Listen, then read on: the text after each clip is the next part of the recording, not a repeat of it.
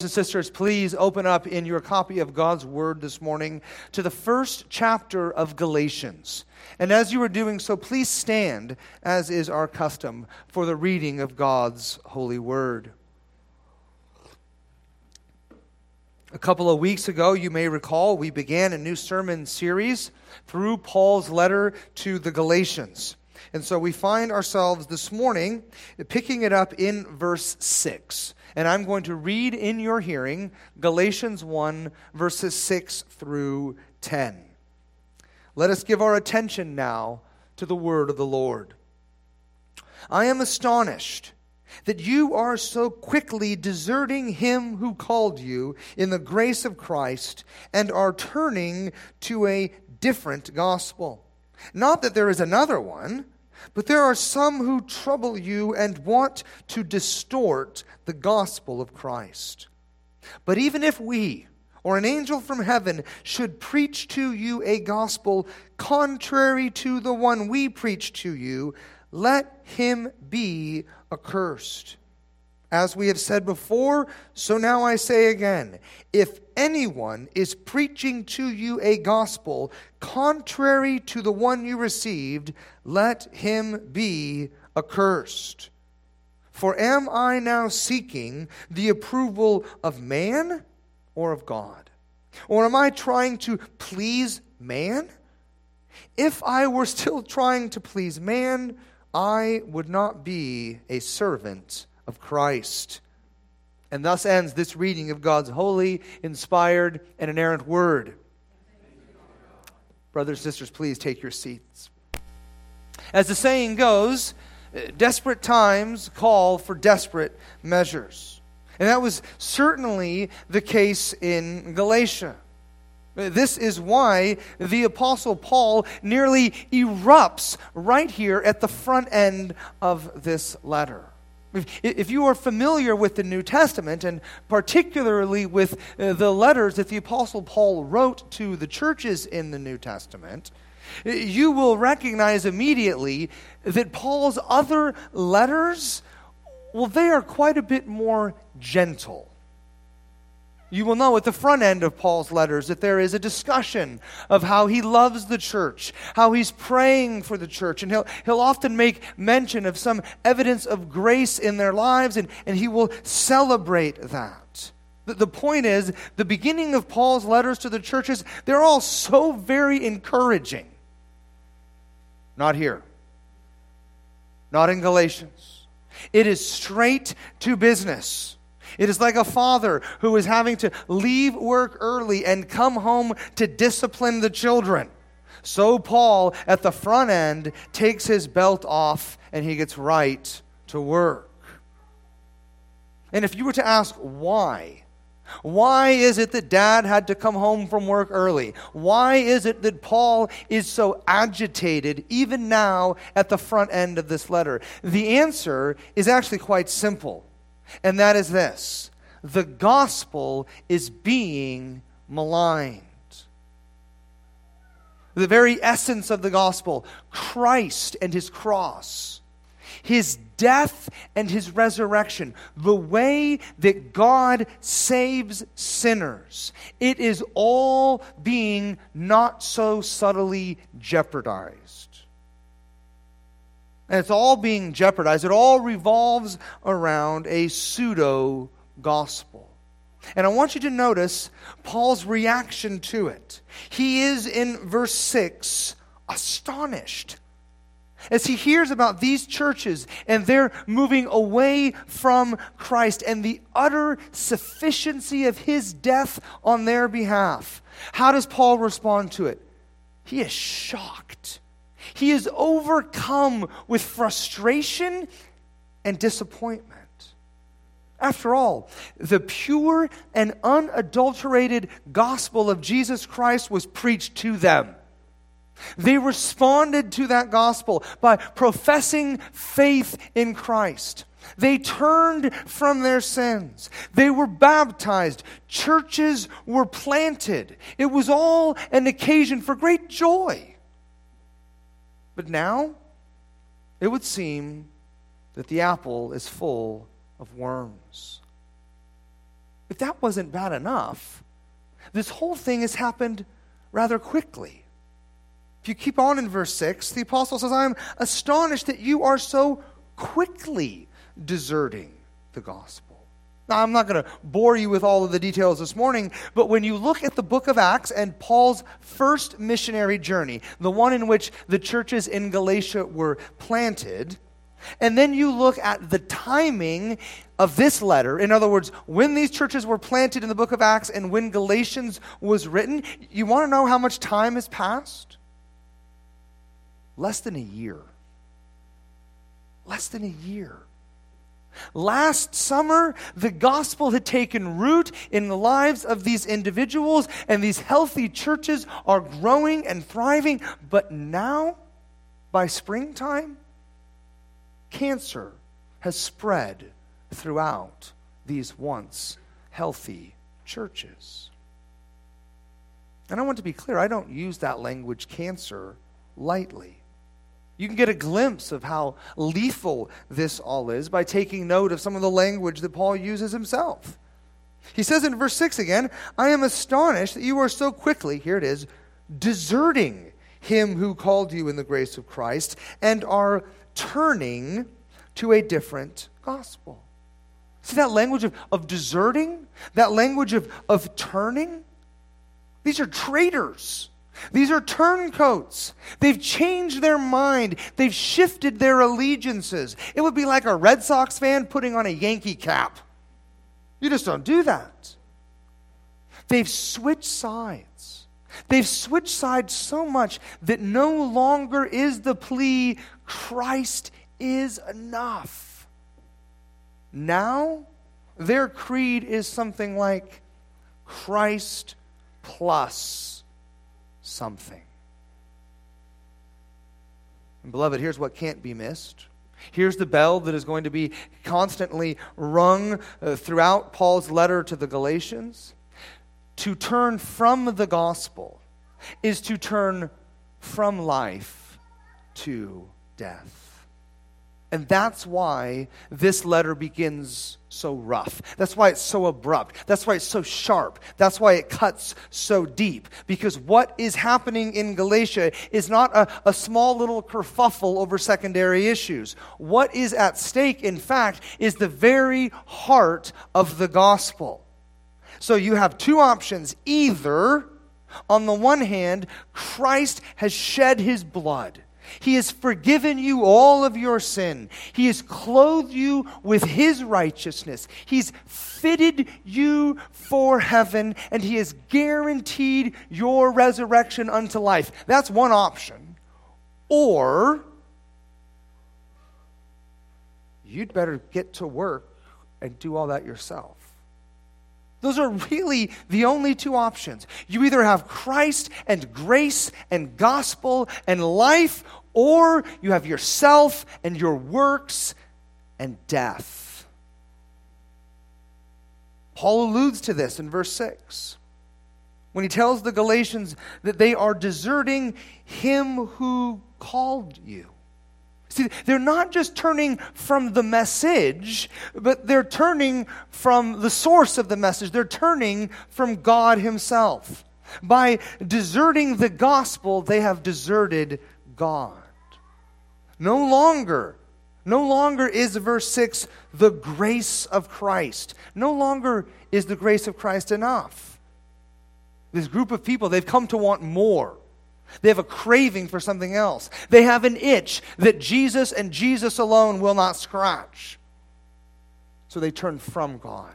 They turn from grace. They turn from Christ. Brothers and sisters, they have turned from life. But it's important to emphasize that they are turning. They have not all the way turned yet. In other words, while the Galatians are showing signs of apostasy, they have not yet gone all in, which is why the Apostle Paul will leverage every resource he has to plead with these churches. Like a man hanging over the balcony of a high-rise building, contemplating suicide. so the Galatians are waffling between spiritual life and spiritual death.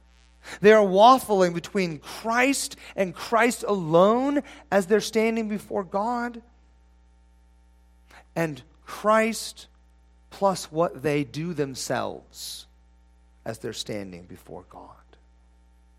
Which is why, again, desperate times call for desperate measures. Perhaps we could frame it this way. Paul desperately wants these churches in Galatia to see that not all that glitters is gold. To use the language at the end of verse six, this in fact is a different gospel, and because it is a different gospel, it is actually no gospel at all. Beloved, we must see and believe and understand and recognize this is not merely a difference of opinion or emphases. This isn't a debate between Baptists and Presbyterians, those who are brothers in the faith. This is not apples and oranges. It is more like apples and Buicks. And so Paul is pressing upon the minds of his hearers in verse seven. He says, not that there is another one. There is no other gospel other than the true gospel. And it is only the true gospel that is the cure to your sin problem. Every other false gospel is a placebo. Not only does verse seven reveal that not all that glitters is gold, it also gives us something of a glimpse into the false teachers and what they were all about. We are told in the middle of verse seven, but there are some who trouble you. And what do they want to do but to distort the gospel of Christ? So to use Jesus' language, here are wolves in sheep's clothing. And what are they doing? Uh, two tragedies. They are disturbing and distorting. They are disturbing and distorting. I'm calling this false gospel disturbing because the Greek verb that is used there, translated by the E S V as trouble you, it means to cause inward turmoil. We might say that these false teachers and their false gospels, they were doing more than simply confusing the churches, though they were certainly doing that. They were actually frightening them out of their wits, intimidating them with the threat of damnation. I wonder if you can begin to feel something of the pressure that these poor churches in Galatia were under. On the one hand, you have Paul and his gospel. And this is a gospel that is of free grace. It is grounded in the person and work of Jesus Christ. Paul's gospel says that all of Christ's righteousness is credited to the believer by grace alone, through faith alone, so that when God looks at the Christian, what he sees is the righteousness of Christ. Full stop. Christ is enough. All the righteousness that you will ever need to stand before God on Judgment Day and to stand before God today is found in Christ, and you get all of it by grace. That's Paul's gospel. On the other hand, you've got this pseudo-gospel, and it too is one of grace, but it is not free grace. And this Galatian gospel, it too has something to do with Christ, who he is and what he has done. But ultimately, you're standing on the last day before the judgment seat of God.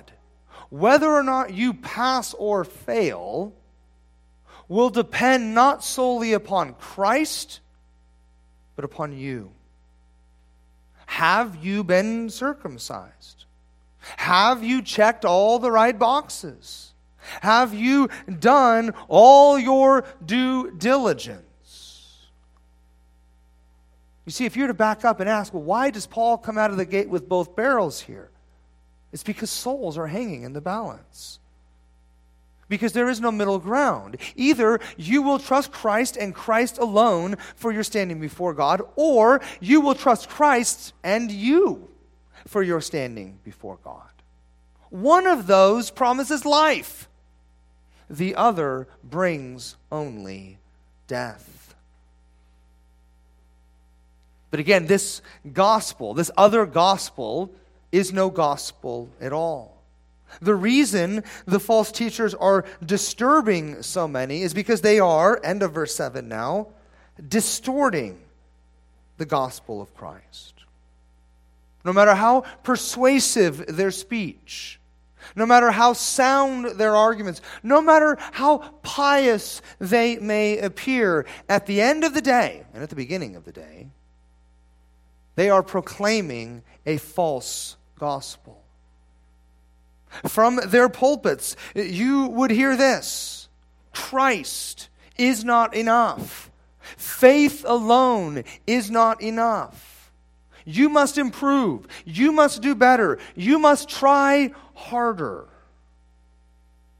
Now, granted, they wouldn't say it quite that way. They wouldn't be that direct. It's hard to fill a room and get enough tithes when you browbeat people like that. In all probability, it probably sounded more like this: to really please God, you need to up the ante and really do better in your personal devotions.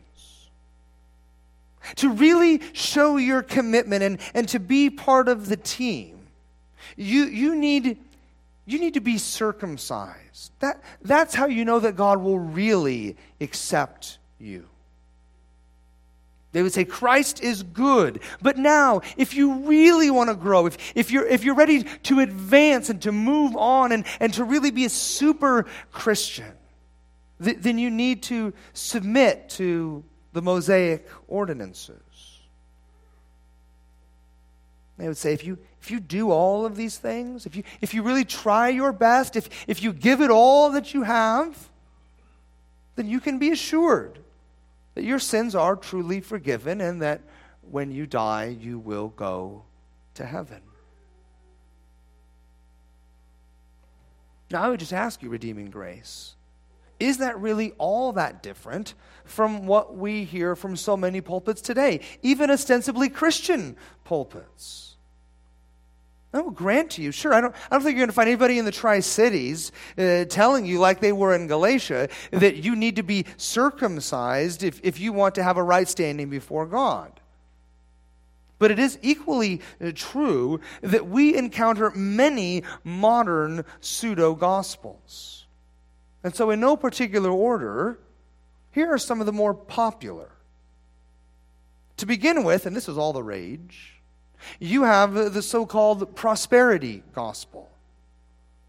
This imposter treats Christ as if he were a vending machine, where if you say the right thing or sow your seed or have enough faith, then you can actually be assured of health and wealth in this life.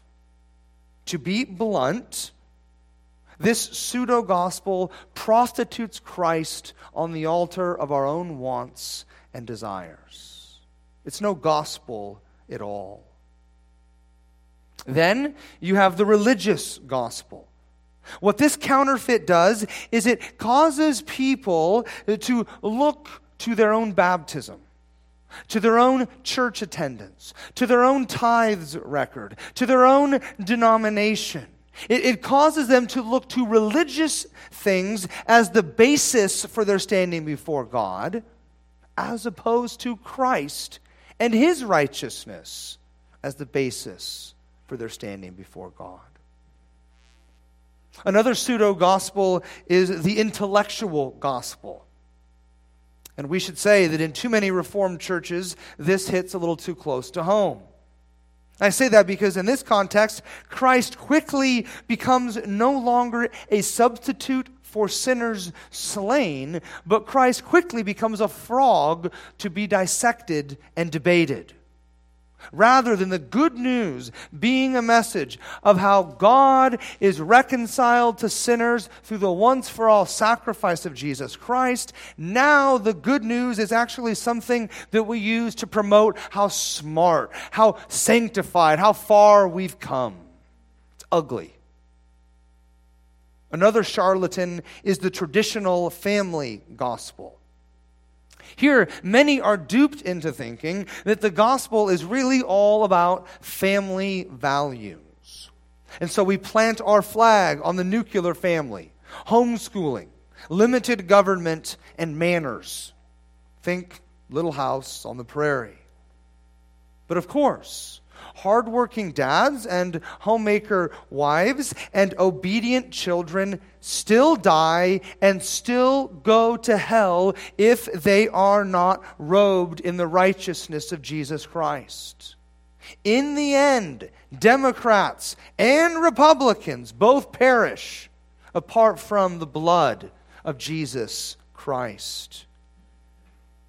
Another danger is the assumed gospel. In this situation, and this is ubiquitous, by the way, the gospel is simply taken for granted. It's in the background. It's sort of in the periphery. It's like a, a magnificent cathedral that towers high up into the heavens. Well, the gospel is the foundation, the part that is holding up that magnificent building. But it's the same part that doesn't get any recognition. What this looks like is you have sermons that are utterly Christless. This is what the assumed gospel looks like. It means you have a bunch of people gather at a building that's called a church, that has a cross out front, that plays music from K-Love, and someone stands up and talks about religious things, but basically it's a TED talk aimed at cajoling you to be a better version of you. That is not the gospel. There's also the ugly, radical gospel.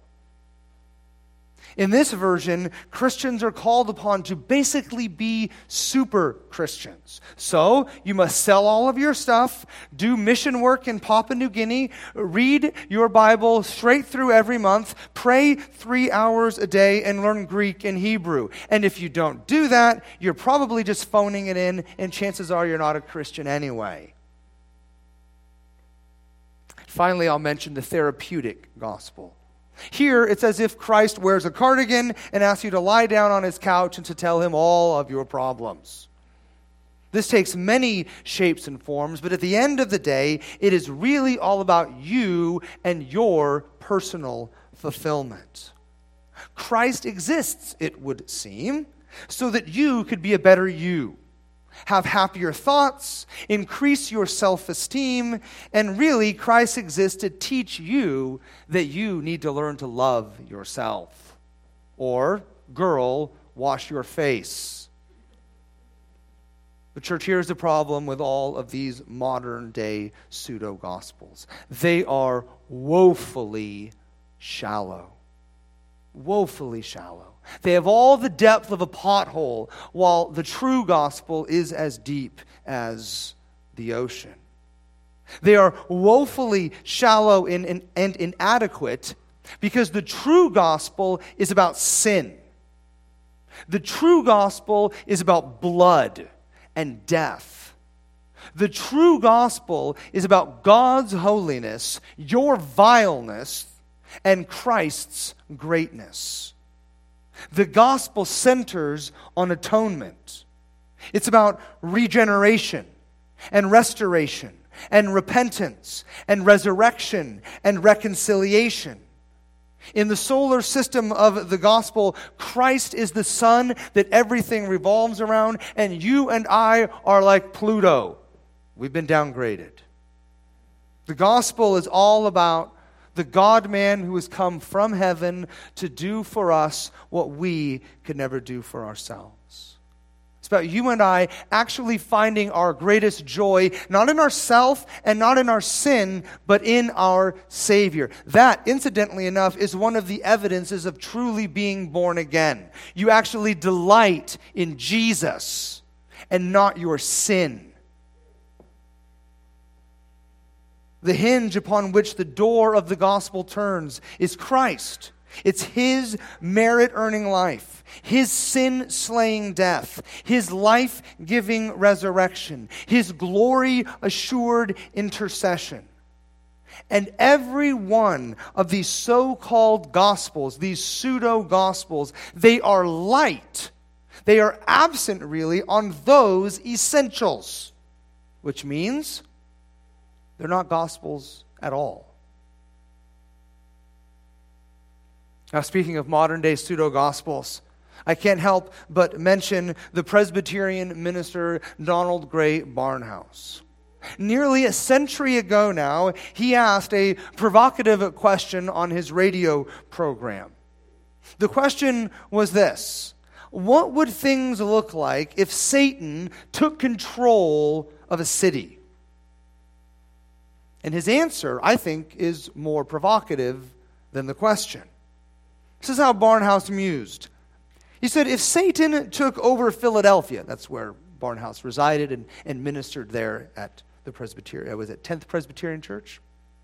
If Satan took over Philadelphia, all of the bars would be closed, pornography banished, and pristine streets would be filled with tidy pedestrians who smiled at each other. There would be no swearing. The children would say, yes, sir, and no, ma'am. And the churches, Barnshore said, would be full every Sunday where Christ is not preached. A W Pink, a Reformed Baptist who was actually a contemporary of Barnshore, he got at this same thing in his own way. He suggested the gospel of Satan is not a system of revolutionary principles, nor yet a program of anarchy. It does not promote strife and war, but aims at peace and unity. It seeks not to set the mother against her daughter, nor the father against his son, but fosters the fraternal spirit whereby the human race is regarded as one great brotherhood. Pink presses on. It does not seek to drag down the natural man, but to improve and uplift him. It advocates education and cultivation and appeals to the best that is within us. It aims to make this world such a comfortable and congenial habitat that Christ's absence from it will not be felt and God will not be needed. Not content, Pink continues. It endeavors to occupy man so much with this world that he has no time or inclination for the, to think of the world to come. It propagates the principles of self-sacrifice, charity, and benevolence, and teaches us to live for the good of others and to be kind to all. Now, Pink's a Baptist, so he's long-winded. But finally, he goes for the jugular. He says, it appeals strongly to the carnal mind and is popular with the masses. Why? Because it ignores the solemn facts that by nature man is a fallen creature, alienated from the life of God, and dead in his trespasses and sins, and that his only hope lies in being born again. Now, whether you agree with Barnshore or Pink and their speculations, that's not the point. What the point is, is I hope that we can feel something of the pinch. The point is, the gospel is shelved for all manner of counterfeits. And to make matters worse, in each and every sin- instance, the gospel is not just set aside, but it is distorted and twisted, just as it was in Galatia. But rather than the gospel be distorted, church, it must be declared. The true gospel must be preached and believed and loved and sang and prayed and shared and guarded and preserved and treasured. And if you were to ask why, Galatians one would answer this way: there is no other gospel. Which is why Paul shouts from the rooftop, beware! Isn't that really the thrust of verses eight and nine? Paul cries out, but even if we or an angel from heaven should preach to you a gospel contrary to the one we preach to you, let him be accursed.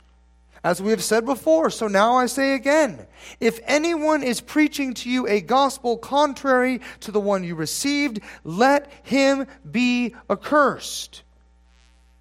Are you picking up what he's putting down? If anything or anyone comes to you with a different gospel, then do not, Christian, put up with it. Don't even give it your ear.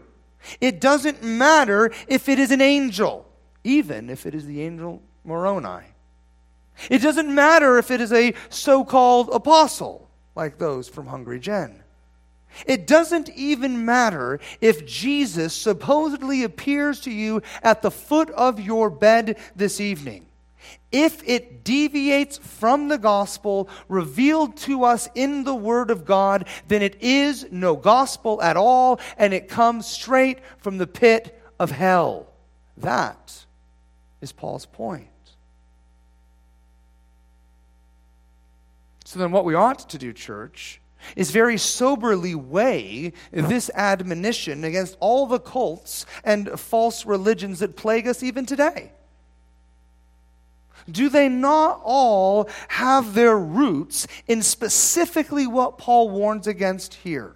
They all, and I mean each and every one of them, they all find their origin with some angelic vision or visitation, with some new message from some new apostle or new prophet. And what they all have in common is that they distort the true gospel of Christ. They all do this. Every single one of them. They all mess with the basic foundations of biblical Christianity. And then when you or other Christian apologists point this out, what is their response? Well, we had this vision, or we have this prophet, or we have this apostle, or we have this experience, or we have this burning in our bosom. And it just goes on and on and on. It is a distorting of the gospel.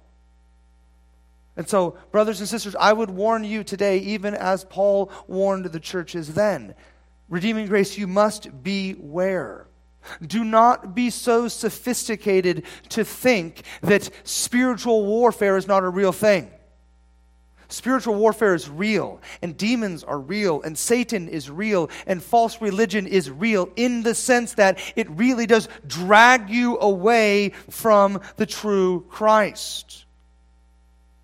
Just as I don't suspect, if you walked out of this building this afternoon and there was a thirty-foot python hanging out in the parking lot, just as I don't imagine that you would cozy up to that thing, so likewise, you ought not to cozy up to these pseudo-gospels. They will cripple you, and they will damn you.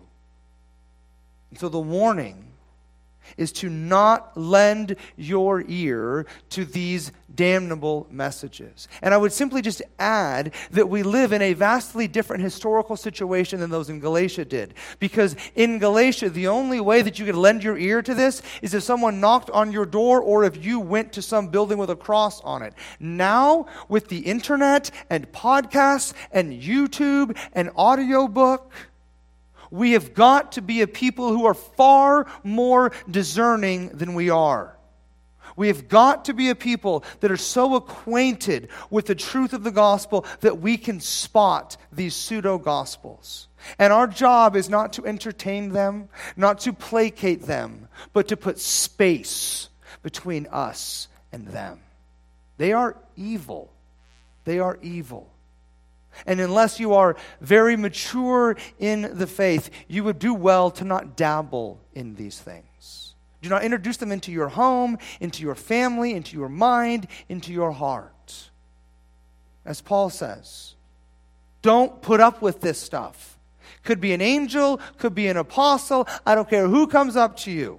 If they're saying stuff that's not found in the Bible or that's contrary to the Bible, you have no reason to give them any attention at all.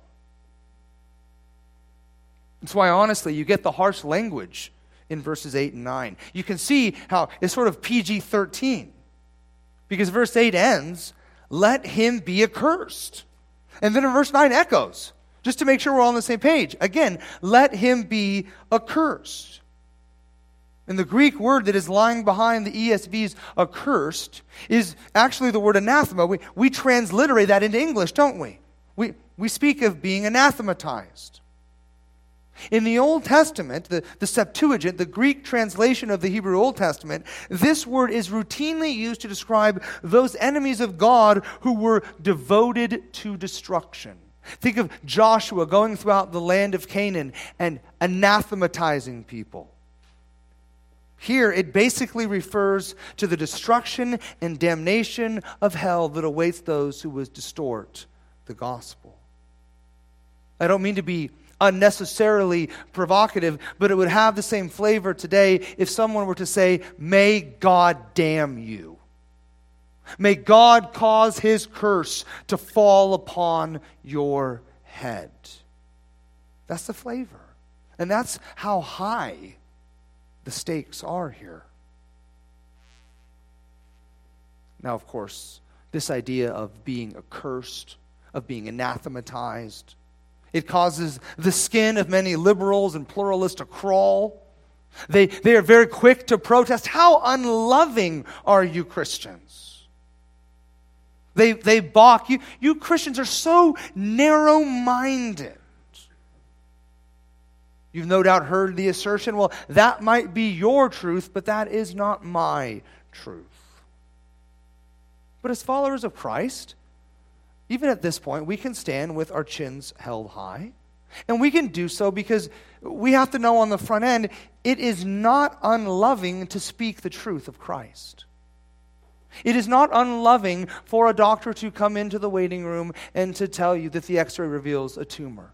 And if you were to balk at that doctor and say, "How unloving," you'd need some other medicine. Furthermore, no one would accuse you of being narrow-minded if you happened to be walking down the sidewalk and there was a home engulfed in flames and a little one in the window crying for help, and, and you wanted to rescue that one. On top of all of this, regardless of the, the the cultural soup we are all swimming in, there is no such thing as your truth and my truth. There is truth. And all truth is Christ's. He is, after all, the way and the truth and the life. This is why this is all such a big deal. This, again, is why Paul is so energized, because the gospel is at stake. Christ's glory is at stake. There are souls in Galatia that are at stake. And in the family of the gospel, this pseudo-gospel is not just some distant cousin that is part of the family. No, it is an alien from another galaxy. And therefore, it is not invited to the family reunion. Now, in an effort to pound this nail even deeper, consider, when it comes to the false teachers in Galatia, we have no reason to believe that they held unorthodox views about the Christian life. In other words, from what we know, they had a right view of the Trinity. They affirmed Father, Son, and Holy Spirit. Likewise, there is nothing that would lead us to believe that they confess Christ as anything other than the eternal Son of God who became incarnate on our behalf, died on a cross, and rose from the dead three days later.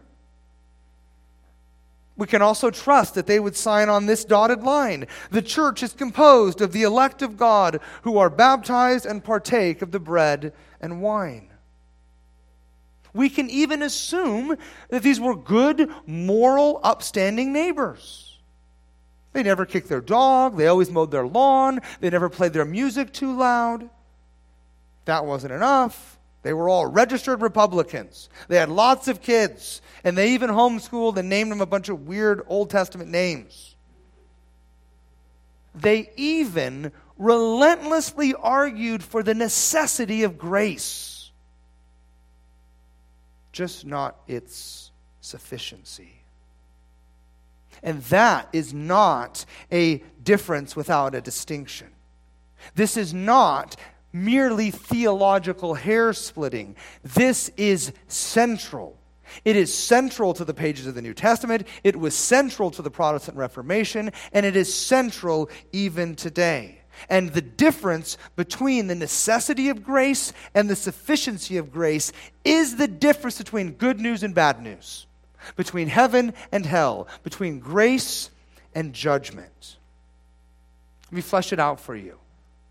The difference, beloved, between how grace is necessary and how grace is sufficient is, in a lot of ways, the dividing line. Is Christ, and by Christ I mean his gospel and his death and his grace, is it just necessary for our salvation, or is it sufficient? You see, the false teachers in Galatia no doubt would affirm the necessity of grace. They'd say, we need grace. Grace is a must. You can't have salvation without grace. And it should be pointed out. The Mormons and the Jehovah's Witnesses and the Roman Catholics and, unfortunately, not a few so-called evangelicals, they all affirm the necessity of grace. You know this, right? The Mormons say they believe in grace. Roman Catholics ring the bell of grace. Everybody affirms the necessity of grace. But they do not believe and affirm and confess and stake their very lives on the sufficiency of grace. And that is the dividing line. Here's the distinction. When it comes to the Christian life or, or your justification or your standing before God, when it comes to whether or not your sins are truly forgiven once for all, if you are actually standing right now, right in God's sight, if you were to be robed forever in the righteousness of Christ and welcomed into the presence of God, here is the question. Is Christ just necessary for those things?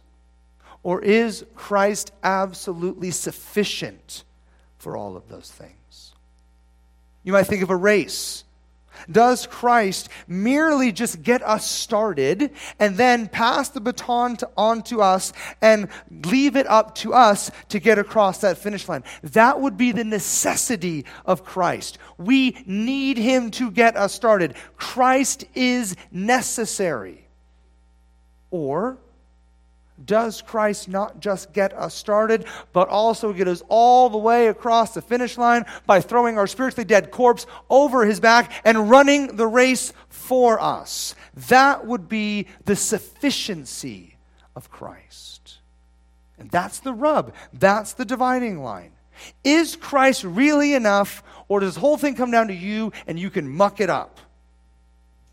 In the end, is Christ and Christ alone sufficient to present you before God on the last day so that when the gavel drops, you hear righteous solely on account of Christ?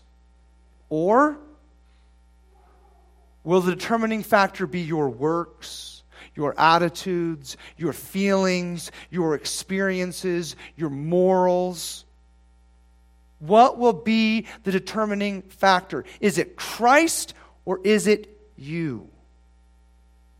You see, the true gospel is an announcement. It is news. It is the declaration of what God has done in and through Jesus Christ to redeem guilty sinners. It's the announcement that God has become a man in the Lord Jesus Christ. The gospel is built upon the life of Christ, rooted in the death of Christ, and anchored to the resurrection of Christ. It's all about him and what he has done. So the question comes down to this: is Christ enough? Who Christ is and what he has done on your behalf, is that enough for you to be right in God's sight? Those in Galatia would say, no, sure, Christ is necessary, but he's not sufficient. But the true gospel says not only is Christ necessary, but Christ is utterly sufficient. So trust in him and him alone. To which I trust that your heart in these moments is singing amen. But what now? What do we do with this gospel message that is ringing in your ears? Well, let me encourage you.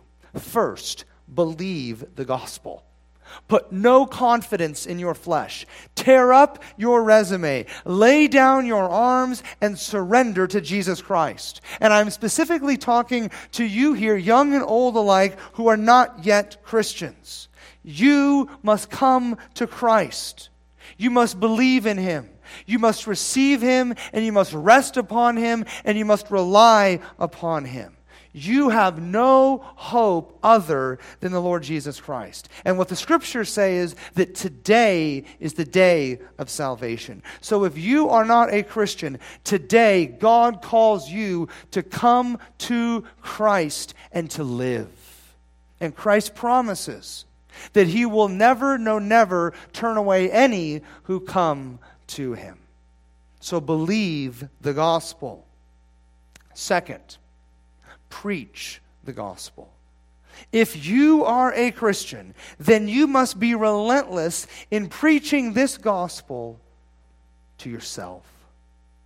So that when you wake up in the morning, before your feet even hit the floor, when you lay down on the bed, before you close your eyes, you must preach the good news of Jesus Christ's sufficiency for your own weak and weary soul. And the reason that you have to do this, Christian, is because Christians tend toward either pride or despair.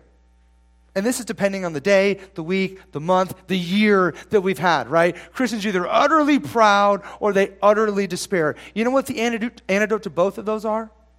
Christ crucified for you. So, Christian, preach to your own soul. Preach the good news of Christ. Preach that all your righteousness is found in Him. That way, if you're proud, your fat head is deflated. It's got nothing to do with you. And if you are down in the dumps, you realize that God doesn't accept you based upon how good you are anyway, but upon how good Christ is. Christ is the antidote. So, preach Christ to yourself. Third, there's only four. Defend the gospel. By that I mean this. Don't lend your time, treasure, or talents to so-called Christian ministries that do not have the gospel as its lifeblood. If your church preaches a soft or shallow or assumed gospel, get a new church. And then, when in God's good providence, you have opportunity to engage those around you with the gospel, don't get bogged down in secondary or tertiary issues. Focus on the gospel. I've been there, I've done that. There's nothing more fun than bantering back and forth with Mormon missionaries over secret underwear and caffeine. But what they need is Christ. So focus on Christ. And then fourth and finally, live in light of the gospel. Live in light of the gospel. The Father has made you his, his child. Christ has shed His blood to redeem you, and the Holy Spirit has sealed you, indwelt you, and filled you. The elect are the apple of God's eye. God has so committed Himself to you that He does not no longer relate to you as judge, but as Father. Way too many Christians live their lives walking on eggshells, thinking that God is looking for any excuse in the world to disown them.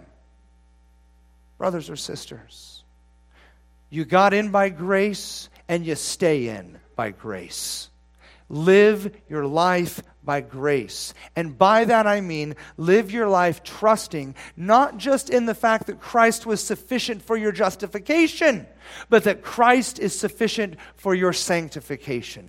Christ is just as sufficient for you the day that you were saved until the day that you die. Live your life trusting in the sufficiency of Christ. That is true for today, it is true for tomorrow, and it is true forever. Ever. Therefore, having been justified by faith, we have peace with God. Not we might one day. You have peace now. There is therefore now no condemnation for those who are in Christ Jesus. Live in light of the grace of Jesus Christ. Our Father, we pray twofold this morning. We pray first for those in our midst who have not yet been brought to saving faith. We are asking that your Spirit will have done that work, or is doing that work, or will do that work. And then for the rest of us who have been converted, we recognize, we confess to you how quick we begin to live our lives not trusting in Christ, but trusting in ourselves. God, keep us from looking in the mirror. Keep us from the navel gazing. Bring us back every day, every moment, every evening, every morning. Christ is enough. And may our souls be satisfied in Him and in Him alone. We ask these things for our good and for your glory. In Jesus' name, amen.